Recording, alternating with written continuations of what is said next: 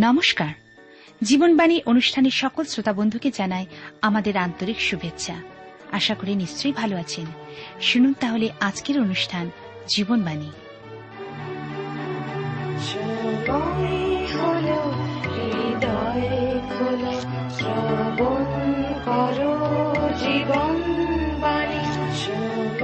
আমাদের জীবনে মনোনয়ন করতে হবে আমরা ঈশ্বরের দিকে দৃষ্টিপাত করব না জগতের দিকে?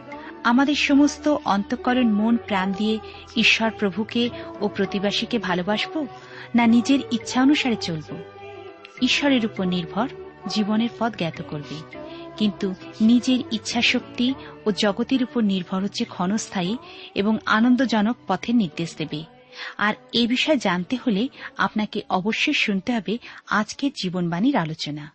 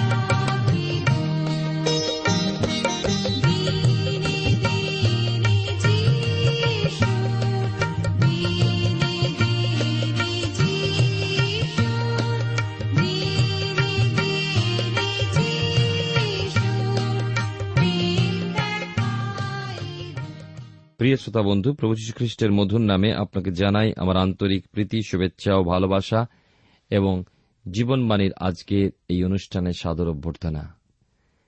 জীবনবাণীর ধারাবাহিক আলোচনায় আমি আপনাদের কাছে বাইবেলের পুরাতন নিয়মে রাজাবলী পুস্তক থেকে আলোচনা করছি। গত অনুষ্ঠানে দ্বিতীয় রাজাবলী তার কুড়ির অধ্যায় আমরা শুরু করেছিলাম হিসকিয়ের পীড়াদির বিবরণ দিয়ে। আমরা দেখি দুই তিন পদে লেখা আছে, তখন তিনি ভিত্তির দিকে মুখ ফিরাইলেন, সদাপ্রভুর কাছে প্রার্থনা করিয়া কহিলেন, হে সদাপ্রভু, বিনয় করি, তুমি এখন স্মরণ করো, আমি তোমার সাক্ষাতে সত্যে ও একাগ্রচিত্তে চলিয়াছি এবং তোমার দৃষ্টিতে যা ভালো, তাহাই করিয়াছি। আর হিসকিও অতিশয় রোদন করিতে লাগিলেন। তার আগের অংশ আপনাদের নিশ্চয়ই জানা দরকার, যে এক দুই পদে তৎকালে হিসকির সাংঘাতিক পীড়া হয়েছিল আর আমসের পুত্র জিসাইও ভাববাদী তাহার নিকটে আসিয়া কহিলেন, সদাপ্রভু কথা কয়েন তুমি আপন বাটির ব্যবস্থা করিয়া রাখো কেন তোমার মৃত্যু হইবে, তুমি বাঁচিবে না। হিসকিও রাজা তার মৃত্যুর ফতেয়া শুনে তার মুখ দেওয়ালের দিকে ফিরিয়ে ঈশ্বরের কাছে প্রার্থনা করলেন, আমি তার অবস্থার কথা আন্দাজ করতে পারছি। কারণ আপনাকে আপনার ডাক্তার বললেন যে আপনার ক্যান্সার হয়েছে এবং আপনিও আপনার ডাক্তার কেউ জানেন না যে তার শেষ পরিণতি কি হতে পারে। একবার প্রভুর এক দাসের কথা জানি। তার ডাক্তার বলেছিলেন যে তার ক্যান্সার হয়েছে। তখন তিনি বিশ্বাস করতে পারেননি, কিন্তু শিউরে উঠেছিলেন। আর যখন সেই ব্যাপার মেনে নেন, তখনও কিন্তু তিনি যে বেঁচে উঠতে পারেন তার নিশ্চয়তা তাকে দেওয়া হয়নি। এমনকি সেই নিশ্চয়তা আজও কেউ দেয়নি। তিনি বলছেন, আমি শুধু জানি যে আমার ক্যান্সার হয়েছে। আমি কি বলতে পারি, এ আপনাদের এক অন্য স্তরে নিয়ে যাবে? আজ আমাদের জীবনে এক পরিবর্তন এসেছে। অনেক লোকই কিছু কিছু ক্ষেত্রে এরকম ব্যবহার দেখে বিস্মিত হয়েছে। তারা বিশ্বাস করেন, সেই ভক্তের জীবন দেখে বলে যে, যখন আপনি বেঁচে আছেন, তখনও আপনি কেন গির্জে ঘরের পুরোহিতের পদ থেকে ইস্তফা দিলেন? সেই পরিচর্যায় আমার কোনো লক্ষ্য নেই, সেই ভক্তদাস বলেছেন। তিনি বলছেন, এক গির্জের সুখের দিনগুলোতে এক পুরোহিত হবার সুযোগ ঈশ্বর আমায় দিয়েছিলেন এবং আরও সুযোগ দিয়েছিলেন সেই সময় বড় বড় চার্চ সার্ভিসকে চালানোর ভার। আর এ ছিল আমার এক মস্ত সুযোগ। কিন্তু এখন আমার লক্ষ্য এমনই যেন আমি ঈশ্বরকে সন্তুষ্ট করি। আর এটাই আমাকে আমার জীবনের বহু অংশে পরিবর্তন আনতে অনুযোগ করেছে। কেউ একজন ওই সেই দিন আমাকে বললেন, তিনি বলছেন, যে আপনি রেডিওতে বার্তা প্রচার করে ও বিভিন্ন কনফারেন্স বা সভা করে নিজেকে শেষ করতে চলেছেন। আপনি জানেন তা যদি আমি না করি, তবে কিন্তু আমি তাকে অসন্তুষ্ট করব। প্রভু দাস বলছেন, যখন আমাকে হাসপাতালে নিয়ে যাওয়া হয়, তখন আমি জানতাম না বা আমার কোনো অভিজ্ঞতাই ছিল না যে শেষমেশ কি হতে চলেছে। নার্সরা বা সেবিকারা সাহায্য করতেন আমাকে বিছানা থেকে ওঠার জন্য। আসলে শারীরিকভাবে আমি দুর্বল ছিলাম।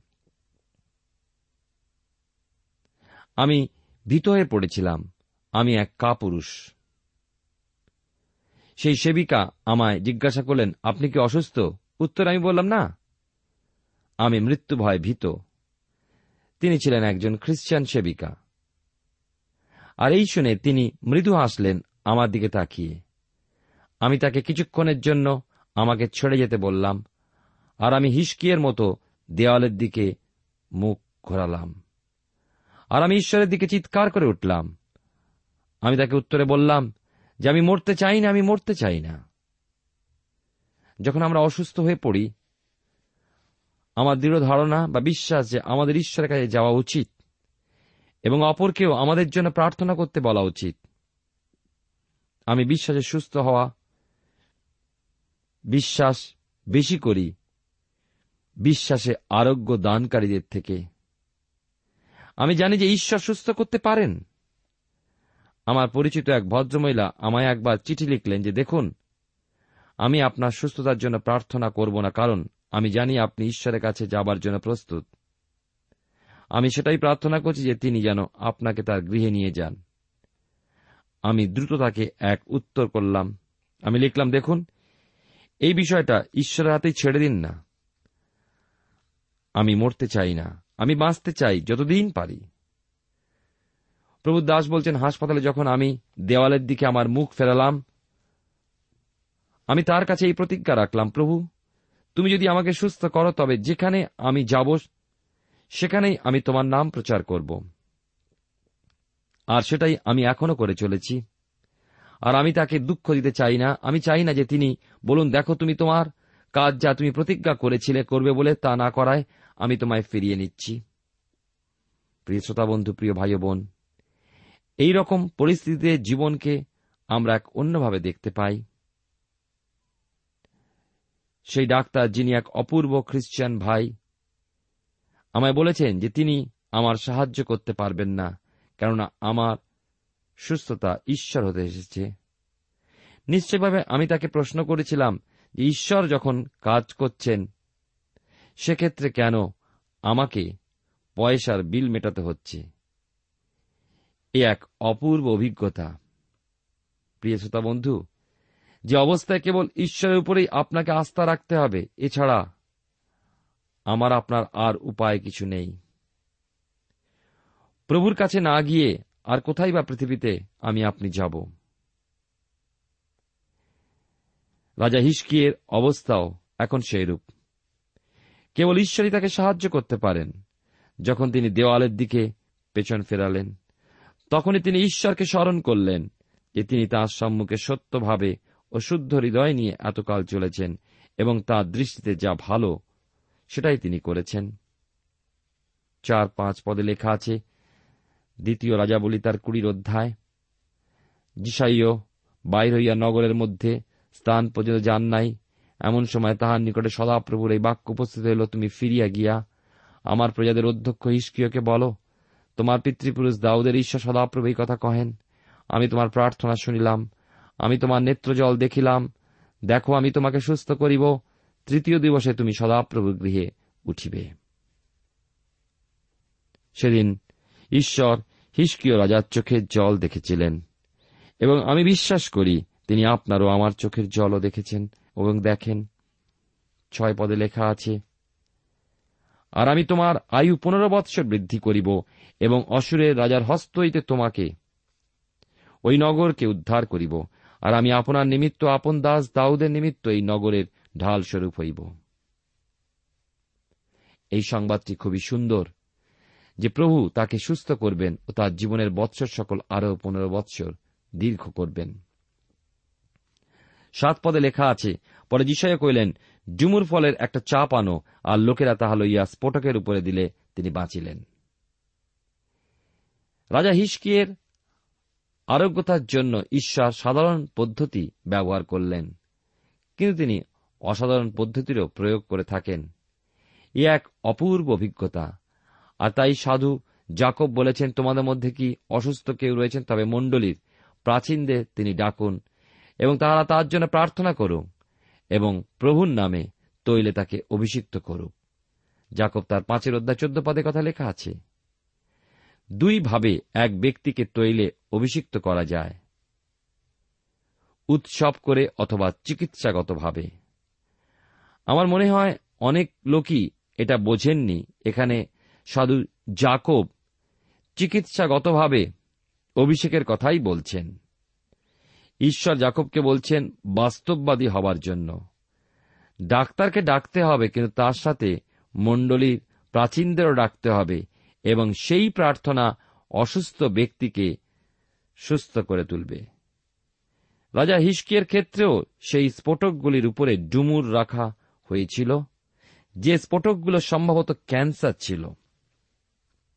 ঈশ্বর বললেন, আমি তোমার আয়ু আরও পনেরো বৎসর বৃদ্ধি করলাম কিন্তু তুমি সেই স্ফোটকের উপরে ডুমুর ফল রাখো। প্রিয় বন্ধু আমার মতে আমাদের বাস্তববাদী হওয়া উচিত কল্পনার জগতে বিচরণ না করে। আপনার যদি ক্যান্সার হয়ে থাকে, তবে তার মোকাবিলা করুন। হিসকিও আমার মতো, আপনার মতো বিষয়টি জানতে চান। আমিও বিশ্বাস করি। বিশ্বাস করুন, ঈশ্বর এটা তার সম্মুখে রেখেছিলেন। এবং ঈশ্বর তার জীবনকাল আরও বৃদ্ধি করলেন। দ্বিতীয় রাজা বলি তার কুড়ির অধ্যায় আমরা আলোচনা করছি। লেখা আছে এখানে আট পদে। আর হিসকিও জিসাইয়কে কহিলেন সদাপ্রভু যে আমাকে সুস্থ করিবেন এবং আমি যে তৃতীয় দিবসে সদাপ্রভু গৃহে উঠিব, ইহার চিহ্ন কি? হিসকিয়ের আয়ু সংখ্যা বায়ু দিন সংখ্যা বা বৎসর সংখ্যা যে বৃদ্ধিপ্রাপ্ত হবে তার প্রমাণ হিসাবে রাজা হিসকিও দেখতে চাইলেন এক চিহ্ন কার্য প্রভু অবশ্য এরকম চিহ্ন সকলকে দেন না। এমনকি প্রভুর সেই দাসকেও দেননি যে তার আয়ুর বৎসর সকল বৃদ্ধি হয় বলে। এটি আমাদের স্বর্গস্থ পিতার ব্যাপার, কিন্তু আমি চাই তিনি এখানে আমাকে ছেড়ে রাখুন। যতদিন তিনি পারেন, আর তার জন্য কোনো অভিমত থাকলে তাই আমাকে গ্রহণ করতে হবে। ঈশ্বর সব সময় ইচ্ছা করেন বা করেন না। যে আমাদের দীর্ঘ জীবন হোক, আমি দেখেছি সাধু জাকবকে একজন শহীদ রূপে, যিনি হেরোদের আদেশে খড়গ দ্বারা নিহত হন। কিন্তু অন্যদিকে দেখুন, সাধু পিতরকে কারাগার হতে মুক্ত করা হয়। আমি অবশ্য এর কারণ জানি না, কেন একজন বন্দী মুক্তি পান এবং অপর একজন শহীদ হন। এ সবই ঈশ্বরের ইচ্ছা। তারই ইচ্ছা পূর্ণ হোক।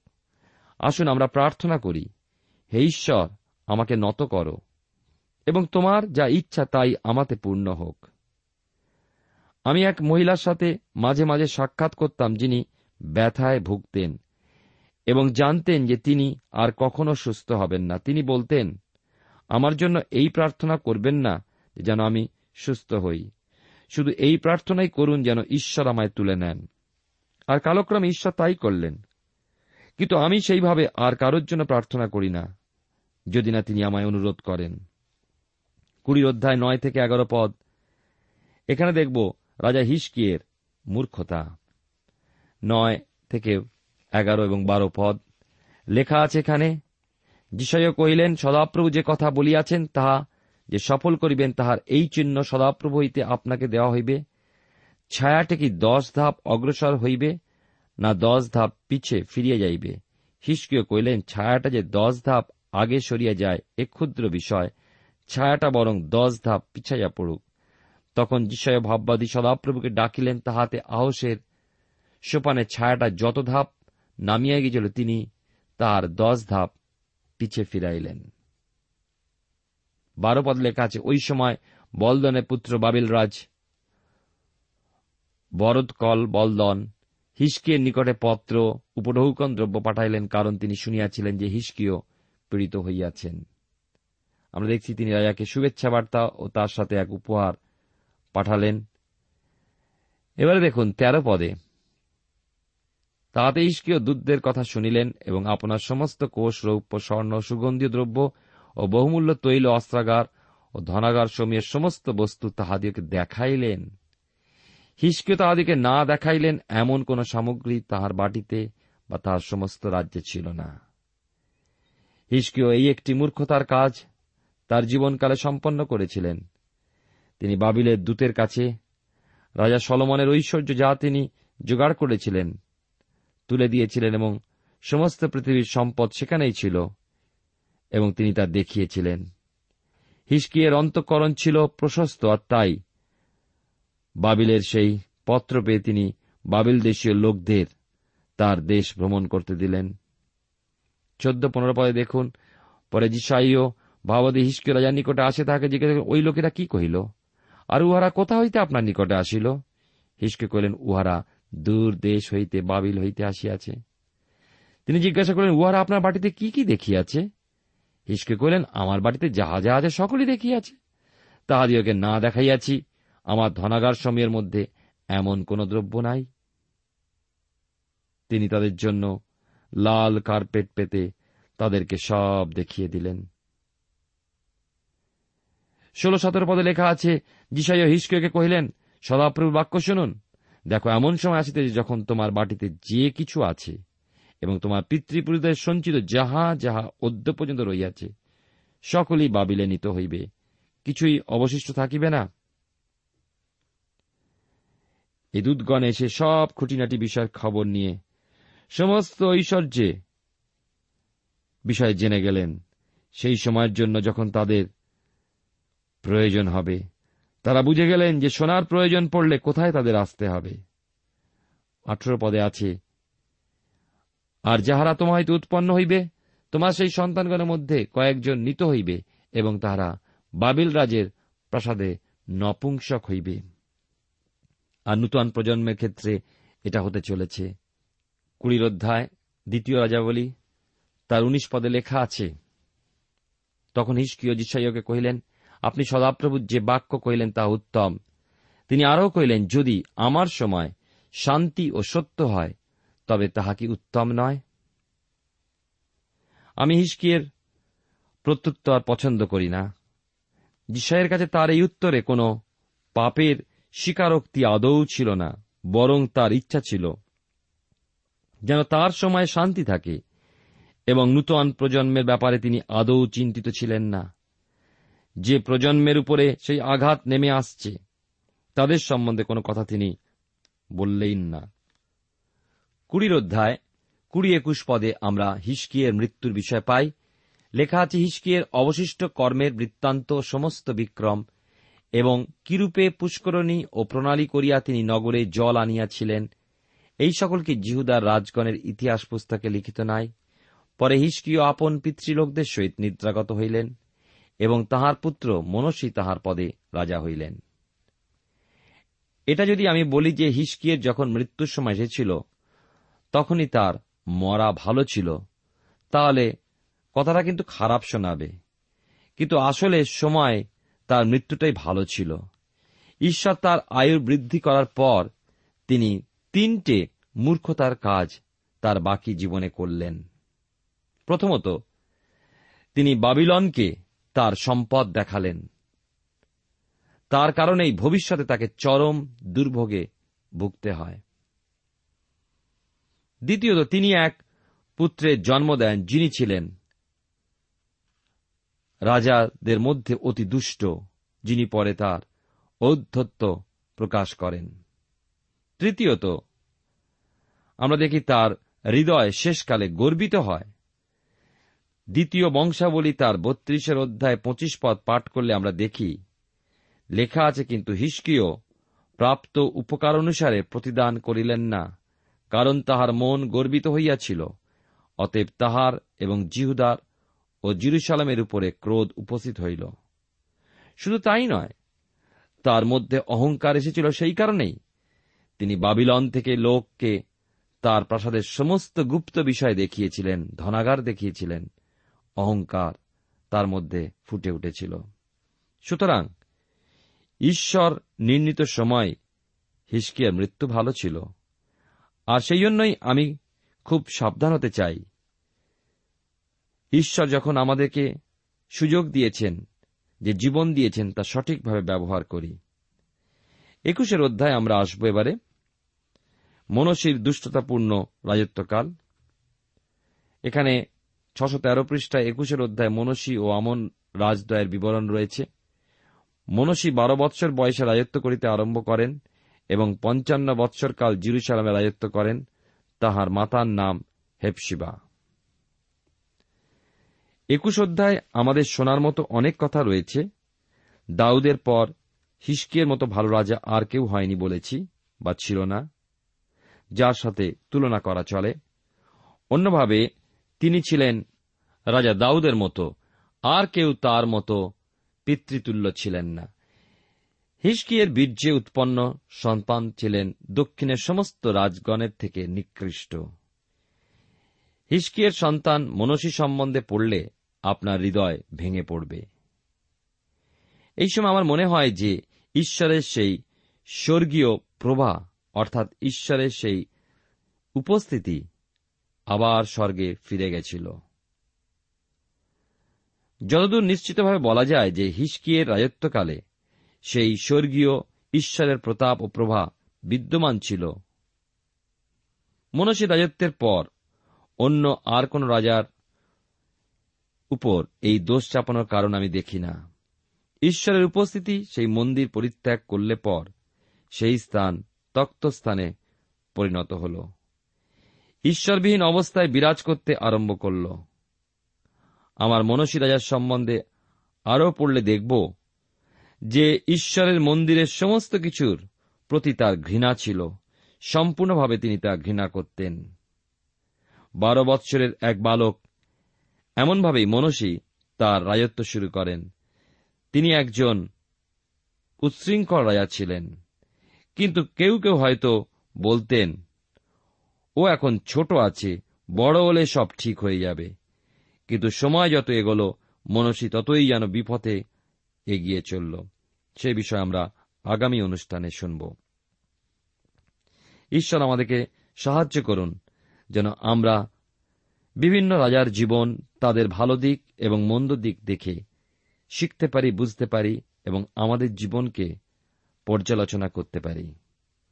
প্রিয় শ্রোতাবন্ধু প্রিয় ভাই ও বোন, রাজা হিসকিয়ের জীবনের যেমন অদ্ভুত প্রার্থনা, তেমনি রাজা হিসকিয়ের জীবনের পতন তার অহংকার। অন্যদিকে দেখি, ভালো রাজার জীবনে তার সন্তান কিন্তু ভালো হয়নি। ছোট্টবেলা থেকে আমাদের ছেলে মেয়েদেরকে শাসন করা উচিত। সবাই ভেবেছিল যে মনসী ছোটবেলায় খারাপ কিন্তু বড় হয়ে ভালো হবে, কিন্তু আমরা দেখব মনসীর মধ্যে দিয়ে, ইহুদি জাতির মধ্যে, বিশেষ করে দক্ষিণাংশে যে অন্ধকার নেমে এসেছিল তা ভয়ঙ্কর। আসুন ঈশ্বরের বাক্যের চেতনায় আমরাও আমাদের জীবন ও পরিবারকে সুন্দর করে গড়ে তোলার জন্য। নিজেদের শক্তি বুদ্ধি নয়, কিন্তু ঈশ্বরের উপরে নির্ভর করি, যেন তিনি আমাদেরকে সাহায্য করেন, চালনা দান করেন। প্রার্থনায় যাই। প্রেমা পিতা ঈশ্বর, তোমার পবিত্র নামে ধন্যবাদ করি, তোমার সকল দয়া অনুগ্রহের জন্য কৃতজ্ঞ হই যে তুমি তোমার বাক্যের মধ্যে দিয়ে আমাদেরকে চেতনা দিয়ে চলেছ। তোমার কাছে আমাদেরকে আহ্বান করেছ যেন প্রভু, আমরা তোমার কাছ থেকে শক্তি, সাহস, বুদ্ধি, জ্ঞান লাভ করতে পারি। আমাদের অযোগ্যতা তুমি ক্ষমা করো। তোমার বুদ্ধি জ্ঞান দ্বারা, তোমার আত্মা দ্বারা পরিচালিত করো। তোমার বাক্যের জ্ঞানে আমাদেরকে পরিপূর্ণ করো। যেন নিজেদের বুদ্ধিতে নয়, কিন্তু তোমার ইচ্ছা অনুসারে জীবন পথে চলতে পারি। তুই আমাদের সমস্ত অযোগ্যতা, অপরাধ ক্ষমা করো। প্রত্যেক ব্যক্তিগত জীবন, পরিবার, প্রত্যেক মণ্ডলী এবং আমাদের দেশকে তোমার আশীর্বাদে বিভূষিত করো। ধন্যবাদ, গৌরব, মহিমা তোমারই হোক। ত্রাণকতা যিশুর নামে প্রার্থনা চাই। আমেন।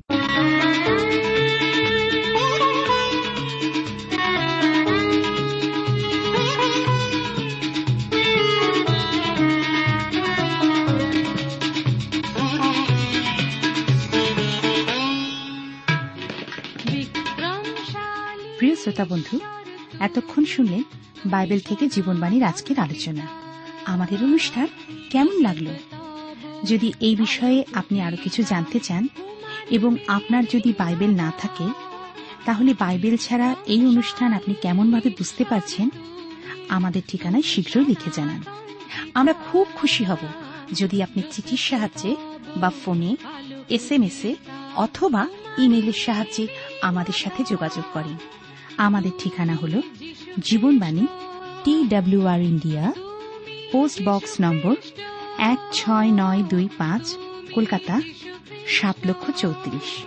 আবার বলছি, Jibonbani T WR India, post box number এক ছয় নয় দুই পাঁচ, কলকাতা, সাত শূন্য শূন্য শূন্য তিন চার। আমাদের ইমেলের ঠিকানা হল Bengali TTV at radio eight eight two dot com আবার বলছি Bengali TTV at radio eight eight two dot com আমাদের phone number two four three eight double zero four five two four three eight double zero four five এবং আমাদের mobile নাম্বারটা লিখে নিন nine four double three four nine seven two three five আবার বলছি nine four double three four nine seven two three five আজকের সময় এখানেই শেষ। বিদায় নিচ্ছি। নমস্কার।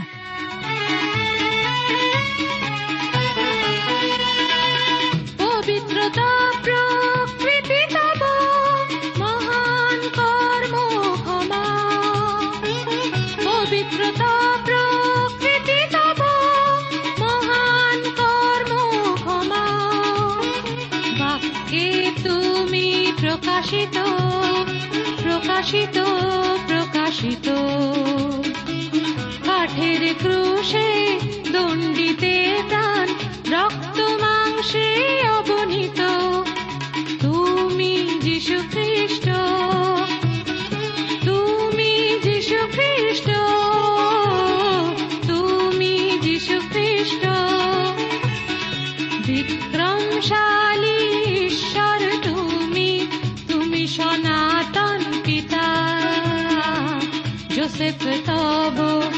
আলোক পিতা